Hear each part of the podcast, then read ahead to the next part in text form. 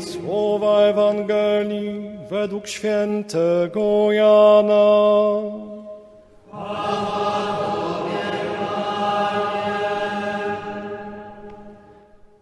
Jezus powiedział do Żydów: Ja jestem chlebem żywym, który stąpił z nieba. Jeśli ktoś spożywa ten chleb, będzie żył na wieki. Chlebem, który ja dam, jest moje ciało wydane za życie świata.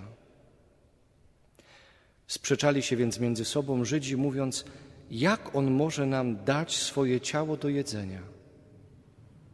Rzekł do nich Jezus: Zaprawdę, zaprawdę powiadam wam, jeżeli nie będziecie jedli ciała syna człowieczego, ani pili krwi jego, nie będziecie mieli życia w sobie. Kto spożywa moje ciało i pije moją krew, ma życie wieczne, a ja go wskrzeszę w dniu ostatecznym. Ciało moje jest prawdziwym pokarmem, a krew moja jest prawdziwym napojem. Kto spożywa moje ciało i krew moją pije, trwa we mnie, a ja w nim. Jak mnie posłał żyjący Ojciec, a ja żyję przez Ojca, tak i ten, kto mnie spożywa, będzie żył przeze mnie. To jest chleb, który z nieba stąpił. Nie jak on, taki jak ten, który jedli wasi przodkowie, a poumierali. Kto spożywa ten chleb, będzie żył na wieki.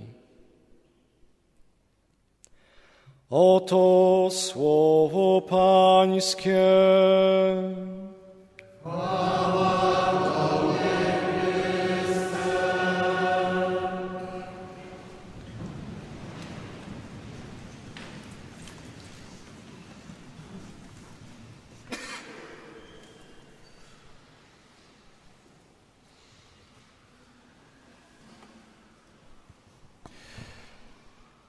Chciałem powiedzieć dzisiaj trzy, trzy drobiazgi, naprawdę drobiazgi na temat Eucharystii e, i tego uczestnictwa w niej nas wszystkich. E, myślę sobie nawet, że może to są takie trzy błędy, którym jakoś wszyscy ulegamy w związku z Eucharystią. E, pewne przyzwyczajenia, pewne skojarzenia i, i kalki, które w sobie mamy. Pierwsza jest taka, że bardzo się przyzwyczailiśmy, ja także, to jest także po mojej stronie, że na Eucharystii to tylko ksiądz coś robi. Że ten ksiądz to celebruje, że ten ksiądz mówi, że ten ksiądz się modli, a wszyscy inni tak trochę to podglądają, obserwują, no ale generalnie są tak na drugim planie. Raz ten ksiądz mówi ciekawiej, raz mówi nudniej. I w ogóle nie ma znaczenia tak naprawdę, czy ten ksiądz jest twarzą do was, czy plecami do was, bo cały czas myślimy, że to on, a wszyscy inni to są tylko takim bardzo eleganckim tłem. Mało sobie przypominamy, nie tylko uświadamiamy, ale przypominamy bardzo oczywistą prawdę, która wynika z naszego chrztu, że wszyscy, jak tu jesteśmy, jesteśmy kapłanami. Wszyscy, jak tu jesteśmy. Ja na mocy sakramentu jestem tym, który sprawuje Eucharystię, ale wszyscy jesteśmy kapłanami i mamy kapłaństwo powszechne. Wszyscy. Jak e, każdy z nas otrzymywał chrzest, to usłyszał, że jesteś kapłanem, królem i prorokiem. Królem to znaczy masz dążyć do tego, żeby panować nad swoim życiem, prorokiem, czyli tym, który głosi Ewangelię i dobrą nowinę, ale także kapłanem. Czyli to nie jest tak, że tylko ja tu coś składam na tym ołtarzu, ale każdy z nas, jak tu przychodzi, składa siebie i swoje życie. Każdy z nas robi to podczas każdej jednej Eucharystii, składa swoje życie. Jedni z tego życia się cieszą, bo mają w nim powody do radości, a jedni spośród nas mają powody do smutku i mówią, że jest w tym życiu ciężko. Każdy z nas składa takie życie, jakie ma. Bo jeżeli byśmy mówili, że tylko składamy życie to dobre, które się układa, no to sami byśmy zawężali działanie Eucharystii tylko do życia dobrego. Tak jakby to życie, które jest nieposkładane, nie potrzebowało Pana Jezusa. Każdy składa takie życie, jakie ma. I mamy to robić.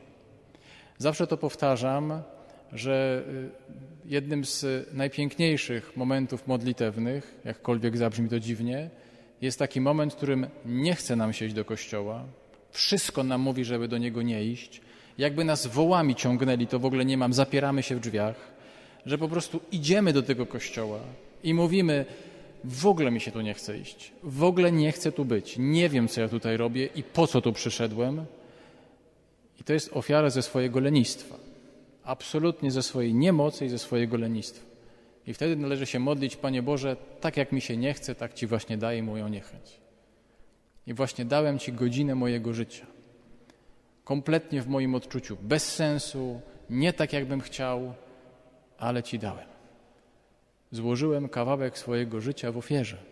Po prostu, bo jestem kapłanem. Druga rzecz i drugie skojarzenie jest takie, że bardzo często myślimy o Eucharystii i tak ją kojarzymy tylko i wyłącznie z komunią świętą. Jakby to była tylko komunia święta, to byśmy tu przychodzili tylko na pięć minut, przyjmowali komunię i szli do domu. I to by wystarczyło. Ale tak nie jest.